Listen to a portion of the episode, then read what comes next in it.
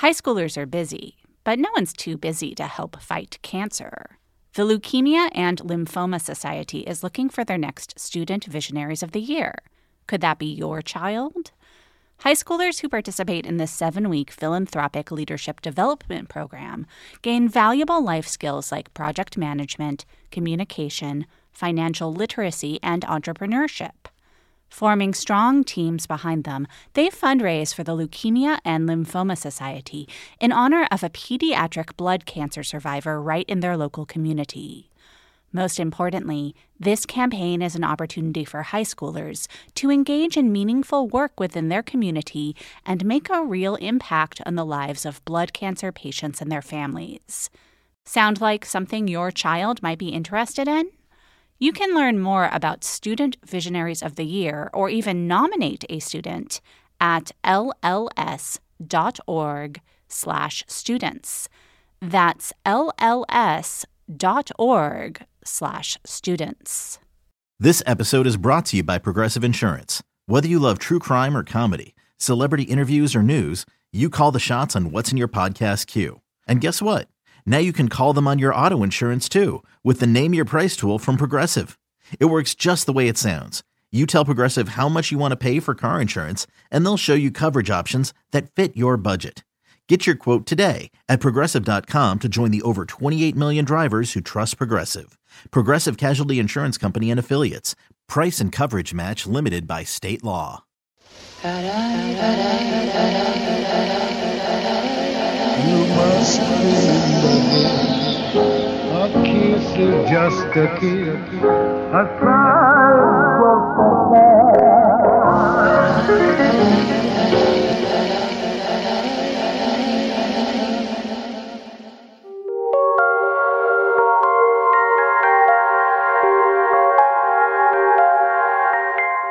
Welcome to another episode of You Must Remember This, the podcast dedicated to exploring the secrets and or forgotten histories of Hollywood's first century, part of the Panoply Network. I'm your host, Karina Longworth, and this is the sixth episode in our ongoing series, MGM Stories. As you may know, every episode in this season was inspired by a request from you, our listeners, made on our website, you must remember this podcast.com. Today's episode was inspired by a post made by a user calling themselves Jay Chapius, who wanted to know more about Jean Harlow. Jean Harlow was the first, and arguably the best, sex symbol comedian of the early sound film era. Today, we're going to talk about Harlow's time in Hollywood before MGM, when she was the frustrated contractual property of Howard Hughes.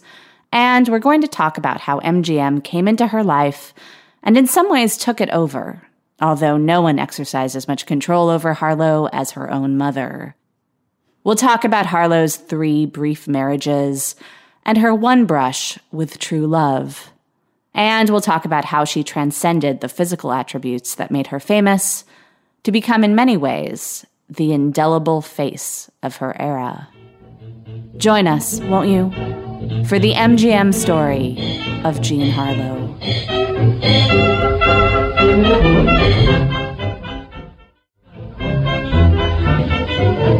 Jean Harlow was Harlean Carpenter's mother's name. The first Jean Harlow had been a great beauty who dreamed of her own movie stardom. In 1924, two years after Mother Jean divorced Harlean's father, a wealthy Kansas City dentist named Mont Carpenter, Mom and the baby, as Harlean was called by friends and family from her birth until her death, moved to Los Angeles to advance the mother's Hollywood ambitions. Harlean was enrolled in a ritzy private school where her classmates included the kids of Cecil B. DeMille, Louis B. Mayer, and Douglas Fairbanks. Mayer's daughter Irene would remember that even at age 13, her classmate Harlean had a certain way about her. She managed to make the sailor blouses of their school uniforms look sexy. It was clear even then that the blonde preteen had something that people liked to look at. But Mama Jean couldn't find work as an actress. At age 34, she had missed her opportunity to impress an industry that fetishized youth And after two years, with no income forthcoming, mother and daughter were forced to return to Kansas City, where Mother Jean soon hooked up with Marino Bello, a sleazy Italian guy who already had a wife. But not for long. In December 1926, Bello's wife filed for divorce on the grounds that her husband had, quote, repeatedly struck and beaten her. This left Bello free to marry the elder Jean Harlow, which he did a month later. Harlean's mother moved with her new husband to Chicago, and 16 year old Harlean dropped out of high school to follow. She soon had a beau of her own, Chuck McGrew, a 20 year old orphan and heir to a small fortune. In September 1927, McGrew made Harlean Carpenter his teenage bride, and shortly thereafter, he turned 21 and received the first six figure chunk of his trust fund. With no need to work, Harlean and her husband mostly just drank. By January 1928, after a Christmas celebration that lasted for several drunken days, the couple decided to change location and sailed to Los Angeles on the Panama Canal. They moved into a new house in Beverly Hills, where Harlean began hosting the luncheons and teas typical of her society set. A guest at one of these day parties would be a would be actress named Rosalie Roy. At the end of the afternoon, Rosalie announced that she had to head out to an appointment on the Fox lot, and Harlean offered to give Rosalie a ride. While her friend was in her meeting, Harlean stood by her car waiting so that she could give Rosalie a ride home when she was done. Three Fox executives walking across the lot spotted this gorgeous blonde and started talking to her. When Harlean told these men that she wasn't an actress, and in fact had never really even thought about acting, they thought she was playing hard to get. What gorgeous, glamorous girl hanging out on a Hollywood studio lot in 1928 didn't want to be a movie star? Harlean perhaps was playing hard to get in one sense. She told the people at Fox that her name was Jean Harlow. When the phone rang a few days later with an offer for work for a Miss Harlow, Harlean first told the caller that they had the wrong number. She had forgotten that Miss Harlow was her. Harlean still had no real ambitions, but when her mother, the original Jean Harlow, got wind of what was going on, she stepped into action to manage her daughter's career, transferring all of her own thwarted ambitions onto this new Jean. Fueled by her mother's aggressions, in just a couple of months, Harlean signed a contract with producer Hal Roach, and soon she started appearing in Laurel and Hardy shorts. Within a few months, around her 18th birthday, Harlean asked to be released from her contract because her husband didn't want her to be an actress. But just two months after that, Harlean left her husband, Chuck McGrew. Both of these things seem to have been done at the insistence of Mother Jean, who believed that you didn't settle for the first opportunity, personal or professional, that came around. She believed her daughter needed to shake off what she already had in order to get more. Now, without a rich husband, Harlean needed movie work in order to support herself. She struggled for many months until she was cast in a small part in the Clara Bow film, The Saturday Night Kid. Clara Bow was Paramount's reigning sex symbol of the 1920s, but she was having trouble transitioning to talkies. She was also getting older and heavier, and when Harlean arrived on set in a black crochet dress, which made it very apparent that she did not believe in wearing underwear, Bow was candid about her insecurities, reportedly saying, Who's gonna see me next to her? The actor cast as Bow's romantic interest, James Hall, certainly saw Bow's co star. Hall and Harlow developed an on set romance, but after the shooting of The Saturday Night Kid, they went their separate ways. She took a bit part in a picture called Weak and Willing, and he went back to the film he had been working on off and on since 1927, a World War I romantic aviation epic called Hell's Angels. Hell's Angels was the passion project and money pit of Howard Hughes, who in 1929 was only just starting to amass a reputation. He was 24 years old, and he had arrived in Hollywood four years earlier with a modest inherited oil drilling fortune in tow, determined to make a name for himself in the movies. Howard Hughes was not yet the Howard Hughes that you think that you know. He was not yet a billionaire, not yet a record setting aviator. He was only just starting to impress as a ladies' man, and he was only notably eccentric in that he had already announced his intention to succeed in Hollywood without letting the Hollywood establishment tell him what to do. By 1929, Howard Hughes had been funneling his own money into Hell's Angels for two years. Any upstart independent filmmaker from Texas with no directorial experience or training and the willingness to throw a lot of good money after bad would probably have been made fun of by the Hollywood elite but with Hell's Angels, Hughes was really earning his reputation as a laughingstock. Hughes was, by various reports, the third or fourth director on the film, after having fired the others and eventually deciding he could do a better job himself. At least two pilots died attempting to execute the groundbreaking aerial stunts Hughes himself had designed. And in mid 1929, Hell's Angels was facing a new crisis. The film had been shot as a silent, but over the two years that it had been in production, silent films had been phased out almost completely. Hughes finally decided that he needed to scrap everything except for the aerial footage and reshoot the film with spoken dialogue. But Greta Nissen, the Norwegian actress who had been cast as the British sex bomb in the center of the film's love triangle between the characters played by Ben Lyons and James Hall, spoke English with an untenably thick Scandinavian accent.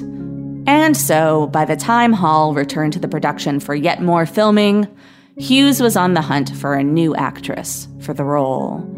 Six months into his hunt, Hall ran into Harlow on the Metropolitan Studios lot, and he got an idea. By that night, Jean Harlow was shooting a screen test. If her acting didn't exactly blow everyone away, she definitely had a presence. My God, exclaimed screenwriter Joseph Moncure March. She's got a shape like a dustpan. The next day, Harlow met with Hughes in his office. When the meeting was over, the baby returned to her mother's car as if in a fugue state. She said, He hired me, Mommy. He hired me. Hell's Angels would become Jean Harlow's big break, but the movie almost broke her first. Primarily interested in his flying toys, Hughes hired James Whale to direct the dialogue scenes. Harlow was excited to work with Whale, but when she asked him for advice about how she should play the character of Helen, Whale dismissed the character as a pig and refused to say more.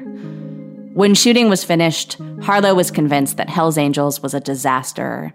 So was the rest of Hollywood. But everyone was wrong, thanks in part to a savvy and very expensive publicity blitz ordered by Hughes and designed by publicist Lincoln Quarberg. Hell's Angels became the movie phenom of the year, the first action blockbuster of the sound era. As part of the push, Hughes instructed Quarberg to brand Harlow with a nickname. Clara Bow, her predecessor as a sex symbol, had been the it girl. Quarberg and Hughes decided that Jean Harlow would be the platinum blonde. As a result, Jean Harlow was now incredibly famous, even though nobody thought she could act. But after Hell's Angels, Howard Hughes, with whom Harlow had signed an exclusive contract, didn't have any movies ready to go into production. Harlow didn't work at all for a year, and then, at the urging of Paul Bern, a writer and producer at MGM to whom Harlow had long been confiding her troubles, Hughes began loaning her out to other studios, first MGM and then Columbia, with Hughes pocketing a substantial loan out fee every time. Her first really substantive role after Hell's Angels came in a film called Gallagher, about a newspaper reporter played by Robert Williams, who ignores his smart career girl colleague, played by Loretta Young, and falls under the spell of a rich bitch played by Jean Harlow.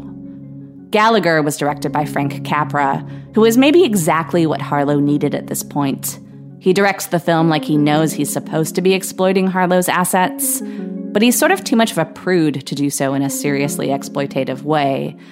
There's one scene in which the camera tracks backwards to capture Harlow and Williams walking from one room into another. As Harlow's body jiggles freely under her satin gown, Williams trails behind her, literally making jokes about her ass. But Capra shows us not the ass, but Harlow's face, subtly conveying exactly what it feels like to be a woman who hears this kind of thing every day. You've never heard of the movie Gallagher because by the time it was released in October 1931, it was called Platinum Blonde. Hughes had convinced Columbia to change the title of the picture, even though Loretta Young was the first billed actress and, in the narrative, the romantic victor. But everyone involved seemed to understand that they were at the precipice of a codifying moment. The 1930s on film would be an era of impossible glamour and luxury presented, in text or subtext, as something regular people could have access to. The same regular people who kept the movie industry going throughout the Depression, even if it meant sacrificing almost everything else. Platinum Blonde was the right title for a movie about a good guy, a regular Joe, suckered into the fantasy of sex and wealth, who learns that living that fantasy means selling his soul. As the Platinum Blonde, though, Harlow didn't usually represent the born into wealth she embodied in this movie. She would come to represent an intermingled fantasy of security and sex, while maintaining a neighborhood girl feel that made her an accessible icon to millions of women. A lot of those women wanted to look like her, and so in the early 1930s, hair bleach suddenly became a popular thing. Harlow swore publicly that she didn't dye her own hair. But of course she did, and she touched up her natural ash blonde roots every Sunday. Her hairdresser used a combination of peroxide, ammonia, Clorox bleach, and Lux soap flakes. Women all over the country attempted to replicate the results with household bleach, often with disastrous results. Harlow's own hair couldn't take it either, but we'll get to that later. Howard Hughes threw money behind publicizing Harlow as the Platinum Blonde, but he still hadn't cast his contract player in a second movie. Harlow had two fans in high places who believed she really belonged at the studio that knew best how to supply movies to match a star's potential. And that studio, of course, was MGM. Nick Schenck, head of MGM's corporate parent Loews, urged Louis B. Mayer to buy Harlow's contract from Hughes. But Mayer wasn't interested. Mayer had no intention of making enough movies about floozies to justify having an actress on his payroll who he didn't believe could do anything else. But Harlow still had Paul Bern on her side, and he got to work trying to convince Mayer's partner, Irving Thalberg, that MGM had to have Harlow. Eventually, the two sided attack worked and Harlow's contract was bought by MGM from Howard Hughes for $30,000 in the spring of 1932. There were two types of stars at MGM stars that had been invented by MGM, and stars that had already had an established thing that they did before they came to MGM, who MGM then had to figure out how to make their own. We've seen how this failed, such as in the case of Buster Keaton. But in the case of Jean Harlow, Right away, Irving Thalberg rolled the dice by casting Harlow in a film that would exploit her essential talents while also changing the most famous thing about her. Red Headed Woman was a popular novel whose main character was, to quote film censorship czar Will Hays, a common little tart using her body to gain her ends. When MGM decided to turn it into a Jean Harlow vehicle, Paul Bern hired screenwriter Anita Loos, the author of Gentlemen Prefer Blondes, to turn the protagonist's man eating into comedy. At her first meeting with Thalberg and Loos, Harlow was asked by the studio executive if she thought she could make an audience laugh. With me or at me? she asked. At you, Thalberg said. And Harlow responded, Why not? People have been laughing at me all my life. Redheaded Woman was a gamble, but it worked. It was a huge hit, And it allowed Harlow to distance herself from the hair that had made her famous in the most literal way possible. And shortly after its release, Harlow married the man who had made it happen for her 42 year old MGM producer Paul Bern.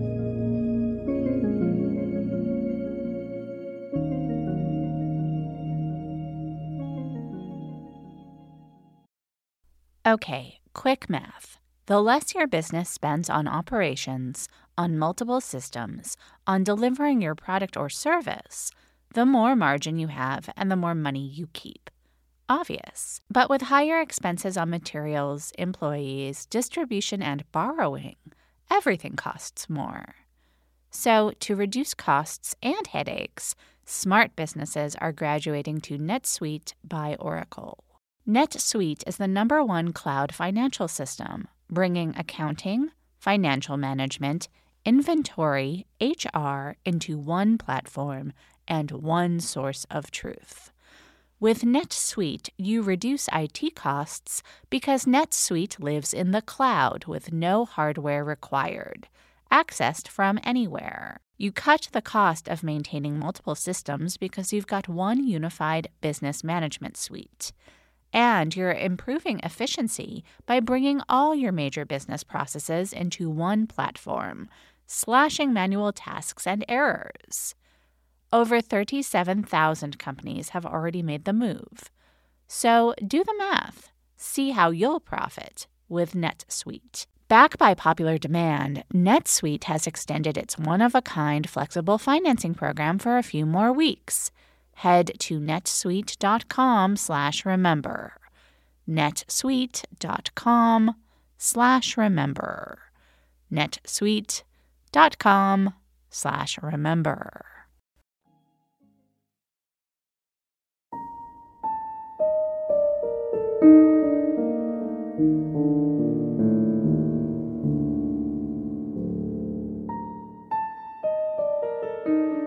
It's been said that no one in 1932 understood what Jean Harlow saw in Paul Bern. We talked a little bit about Bern last week. He was a powerful player behind the scenes at MGM, and he was also sort of a notorious sad sack, and he had been one for 10 years by the time he married Harlow. Some people believe he was gay and tortured by it. Some people believe he was impotent and tortured by that. He had a habit of falling in love with beautiful women, but for mysterious reasons, not consummating those relationships. Last week, we mentioned the Ur Paul Bern story about the time when Barbara La Marr rejected him and he tried to commit suicide by flushing himself down the toilet. It's been said that history repeats itself. The first time as tragedy, and the second time as farce. With Paul Bern, it was sort of the other way around. Jean Harlow had the most sexual persona of any movie star of her day, but off screen, what she really craved was friendship and companionship.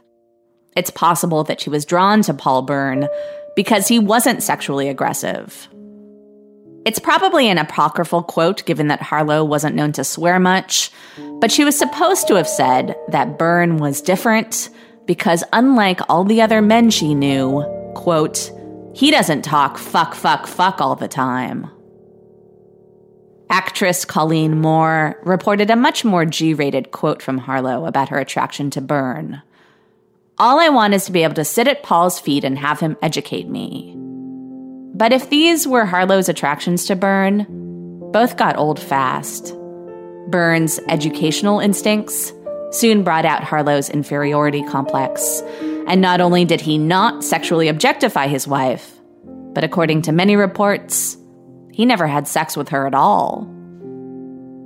Two months into the Bern Harlow marriage, the couple spent the Saturday of Labor Day weekend apart. There are many conflicting stories about this. The official story is that Harlow was expected on the set of the Clark Gable picture Red Dust early Sunday morning, and so she spent the night at her mother's house, which was closer to the MGM lot. Meanwhile, her husband spent the night at home alone, reading a haul of books he had purchased the day before, including a book on the study of glands, which was very trendy in Hollywood at the time, particularly among those who believed that homosexuality and other quote unquote forms of deviance could be cured, and a 1786 pamphlet on phallus worship called Discourse on the Worship of Priapus. Harlow returned to her marital home that night. The butler overheard husband and wife arguing, and Harlow left, reportedly in tears, and went back to her mother's house. The next day, Paul Bern was found in his bedroom, curled up on the floor, a fatal gunshot wound in his head, and a 38 revolver in his right hand. Bern's death would be ruled a suicide but questions and conspiracy theories circulate to this day. The newspapers reported that he left a note, which read Dearest dear, unfortunately, this is the only way to make good the frightful wrong I've done you and to wipe out my abject humiliation. I love you, Paul. Underneath his name, a final sentence was scrawled. You understand last night was only a comedy. But there's reason to believe that the suicide note was not a suicide note at all. The note was found in a guest book, which Bern kept around the house so that famous visitors like Gary Cooper could leave signatures when they stopped by. The book was not left open to this missive from Paul. It was found when the MGM crisis team arrived on the scene after Bern's butler found his body. Reports vary, but either MGM publicist Howard Strickling or Louis B. Mayer himself decided to present the guestbook entry as a suicide note and evidence of a tortured man's motive to end his own life. When MGM finally allowed Harlow to be questioned by detectives a full day later, she insisted she had no idea what the note meant. Meanwhile, the studio leaked an autopsy report, which included the detail that Bern had, quote, a physical condition which left him unfit for matrimony. His genitals were underdeveloped. Two days later, the press figured out that, fit for matrimony or not, Bern had been legally common law married to another woman at the time of his marriage to Harlow. Dorothy Millette had been living in the Algonquin Hotel in New York under the name Mrs. Paul Bern. Apparently, Bern and Millette had lived together for eight years in the 19 teens and 20s, a fact that they had initially kept secret from Bern's mother, to whom he was extremely close, and who had once vowed to kill herself if she ever learned Bern was living with a woman. When she did learn of Bern's cohabitation, Bern's mother did kill herself. In response, Dorothy had a breakdown. Like something out of a Gothic novel, Bern sent his common law wife to a sanitarium while he escaped to Hollywood and reinvented himself as the guy behind the guys who ran the most powerful studio in the world. By 1932, Millette had been living in the Algonquin on Bern's dime for years. By five days after Bern's death, Millette had disappeared. A week after that, her decomposed body was found in the Sacramento River. She had apparently jumped off of a boat. Imagine the softest sheets you've ever felt. Now imagine them getting even softer over time. That's what you'll feel with Boll and Branch's organic cotton sheets. In a recent customer survey, 96% replied that Boll and Branch's sheets get softer with every wash. Start getting your best night's sleep in these sheets that get softer and softer for years to come. Try their sheets with a 30-night guarantee, plus 15% off your first order at bollandbranch.com code ODYSSEY. Exclusions apply. See site for details. Many people who have looked back on the evidence from the vantage point of many years in the future believe that Dorothy Millette visited Paul Bern that Sunday night and that Jean Harlow walked in on the two of them together. Some say Harlow already knew about Dorothy's existence, but either way, she left the house in tears. Some people think Dorothy then shot Paul, left a gun in his hand to make it look like a suicide, and then headed off on her own suicide mission. Some people think Dorothy was killed in retaliation for Bern's murder, but most people think Paul Bern killed himself. Maybe it was because Dorothy visited him and threatened to sue him for bigamy, which would not only destroy his own life and career, but probably irrevocably harm Harlow's as well. Maybe it was because he had reached the breaking point of hiding his own homosexuality, as some have conjectured, or some other sexual abnormality or challenge. Others believe that all or most of the stuff about Bern's sexual dysfunction was invented by MGM after his death to increase the image of Harlow as a helpless victim and diminish any suspicions that she might have done anything herself to push her husband to suicide. We may never know what really happened to Paul Bern, but we do know that for Harlow and around MGM, business returned to usual very quickly.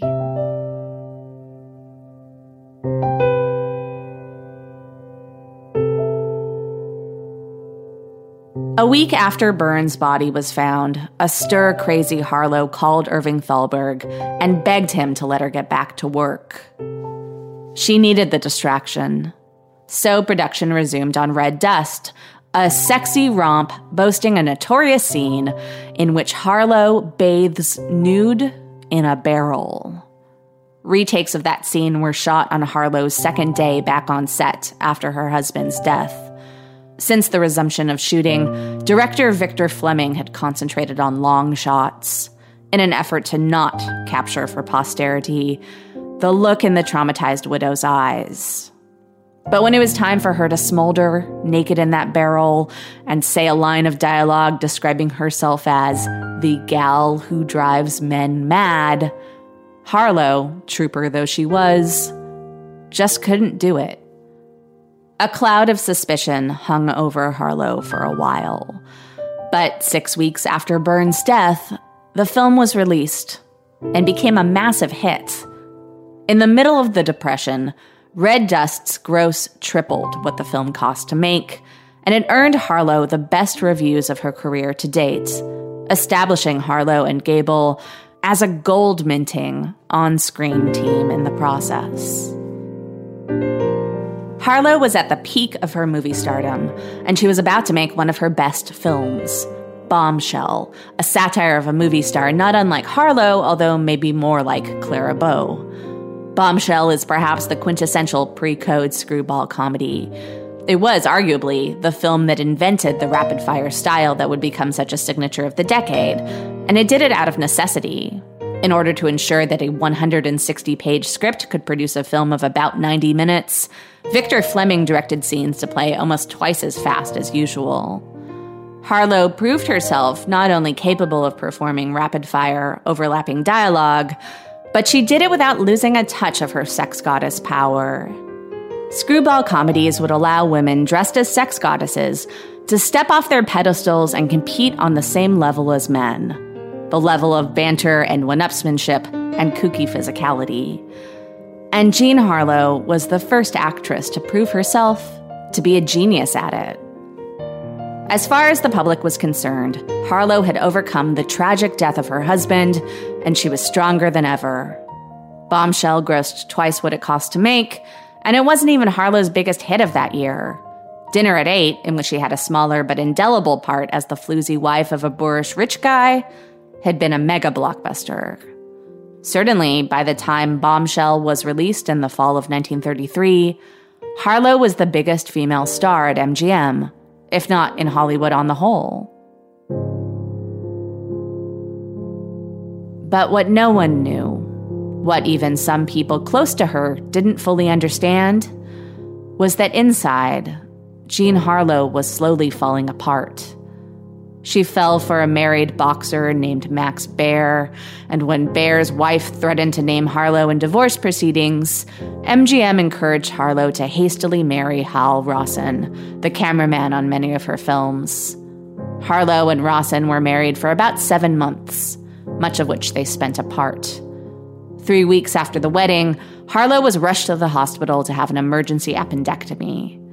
After two weeks in the hospital, Harlow's mother insisted that instead of returning to her husband, the baby should continue her convalescence at her mother's house.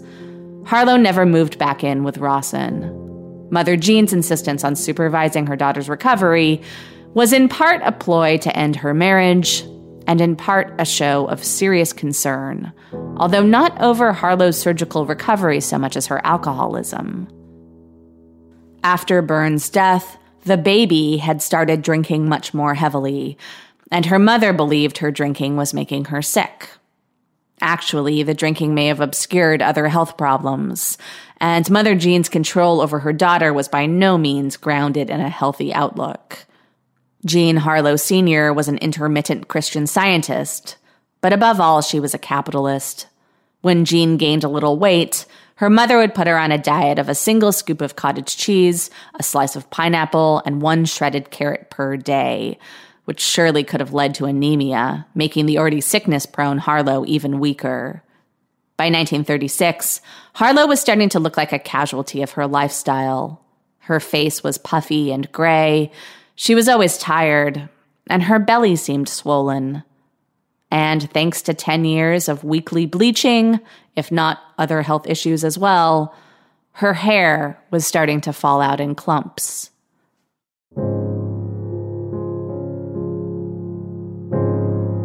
Harlow's physical changes, her hair loss, and diminished luminance compelled the studio to give her a minor makeover.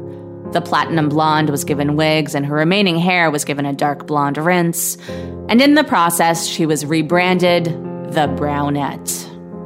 Less than ultra glamorous and certainly anti trampy roles followed. In the excellent romantic roundelay Libeled Lady, Harlow played the long suffering fiance of Spencer Tracy, while Harlow's then real life love, William Powell, wooed rich Princess Myrna Loy. Early in her career, Jean Harlow's gowns, though skin tight enough to make it readily apparent that there was only skin underneath, always seemed to fall open in the right places. She was the queen of side boob. In Libeled Lady, it's co star Myrna Loy whose browlessness seems brazen, while Harlow is suspiciously fussy looking and often covered up in long sleeves and big furs, although the film's characters still treat her like a dumb blonde until a final scene in which she tells them all off for underestimating her. The new Harlow was more fully on display in Wife versus Secretary, in which she played the gorgeous but completely morally upstanding clerical assistant to Clark Gable, who is truly in love with wife Myrna Loy and doesn't want to cheat on her. Loy's suspicions build until Harlow, looking more like Ginger Rogers than herself, gives a speech about how lucky Loy is to be married to a decent guy. These more mature films reflected where Harlow wanted to be in her personal life. She was deeply in love with William Powell, but Powell, who was divorced from Carole Lombard, didn't want to get married again, and certainly not to Jean Harlow, who he seemed unable to distinguish from her screen persona. You don't marry someone half of America wants to sleep with, he said of his girlfriend, who he'd string along for over three years. Harlow told her friend Dorothy Manners that she felt the romance was one sided. I'm the one who does all the giving. Baby, Manners said. All men do that. Harlow responded, He's breaking my heart. Depressed and still drinking, Harlow was in bad shape, and she got worse in March 1937 when she discovered she needed to have all four wisdom teeth removed. Her mother didn't think she could handle four separate operations, so Mother Jean found a dentist who was willing to extract all four teeth at once. After the third tooth was removed, Harlow's heart stopped beating briefly. She managed to recover enough to report for work on her new movie, Saratoga, but two months after the surgery, she was still draining fluid from her infected mouth. On the set of the film in late May, she started complaining of abdominal pain. She went home for the weekend to Powell's mansion and spent the weekend in bed with what everyone thought was the flu. On Wednesday, Now vomiting and becoming delirious, Jean was finally seen by a doctor who diagnosed a swollen gallbladder and prescribed dextrose injections. A couple of days later, Clark Gable visited and was shocked to see that Harlow looked to be swollen to twice her usual size. And there was a rotting smell emanating from her mouth. Hey, it's Kaley Cuoco for Priceline. Ready to go to your happy place for a happy price? Well, why didn't you say so? Just download the Priceline app right now and save up to 60% on hotels. So, whether it's Cousin Kevin's Kazoo concert in Kansas City, go Kevin, or Becky's Bachelorette Bash in Bermuda, you never have to miss a trip ever again. So, download the Priceline app today. Your savings are waiting. Go to your happy place for a happy price. Go to your happy price, Priceline. A different doctor came over that night and declared that the first doctor had misdiagnosed Harlow. It was her kidneys that were the problem, not her gallbladder. The fluids that had been prescribed by the previous doctor were now killing her. Today, Jean Harlow would benefit from antibiotics, dialysis, or even a kidney transplant. Then, two days after her correct diagnosis, on June 7th, 1937, Jean Harlow died. It all happened so fast. Or maybe it had been happening slowly for years. And by the end of it, the baby had stopped fighting. In her last days, a visitor to her bedside told her that she'd get better. Possibly delirious, Harlean said, I don't want to. It seemed impossible that someone so beautiful and so young, whose screen presence was so full of energy and vitality, could have died. Just like that. Maybe that's why rumors persisted that there was something else going on. Some rumors had it that Harlow's internal organs had been damaged in a wedding night beating at the hands of Paul Bern. Others said her sickness was alcohol related, which it probably wasn't at its root, although she had mistaken headaches, which could have been warning signs for hangovers, thus letting herself go without treatment that could have saved her. But the most Hollywood rumor was the one that held that Jean Harlow had died from long term exposure to the chemicals she used every Sunday to get that platinum blonde hair. It's easy to see why this one would appeal. People who love Hollywood love stories about how the things Hollywood people do to become stars end up destroying them. In truth, Jean Harlow's hair bleaching habit had destroyed only her hair. And that hair made her immortal, helping to invent a new lineage of Hollywood star, the blonde sex goddess. In 1937, the year of Harlow's death, an 11 year old girl named Norma Jean would identify herself as one of Jean Harlow's biggest fans. Within 15 years, Norma Jean would have remade herself in Harlow's image, even visiting Harlow's own hairdresser under the name Marilyn Monroe. But that is a story for another day.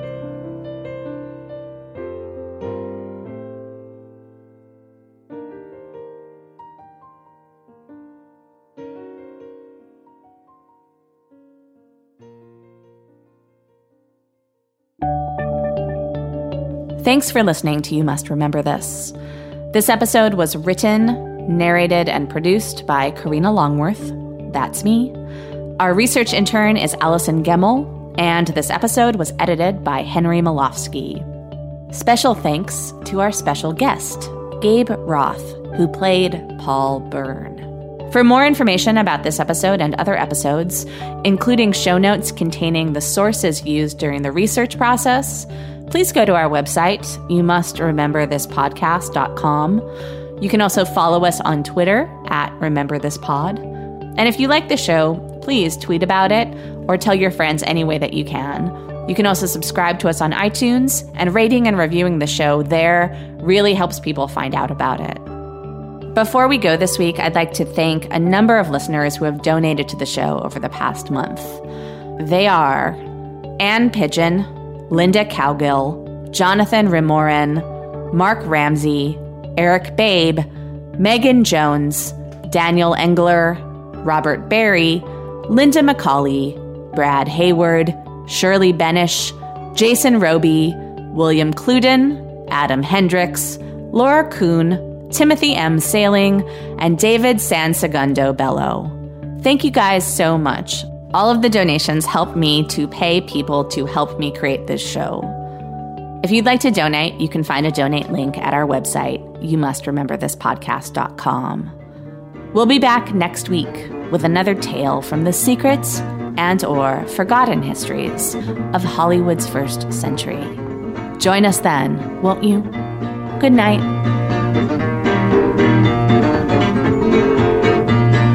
Jean Harlow died the other day. These are the words I heard I said.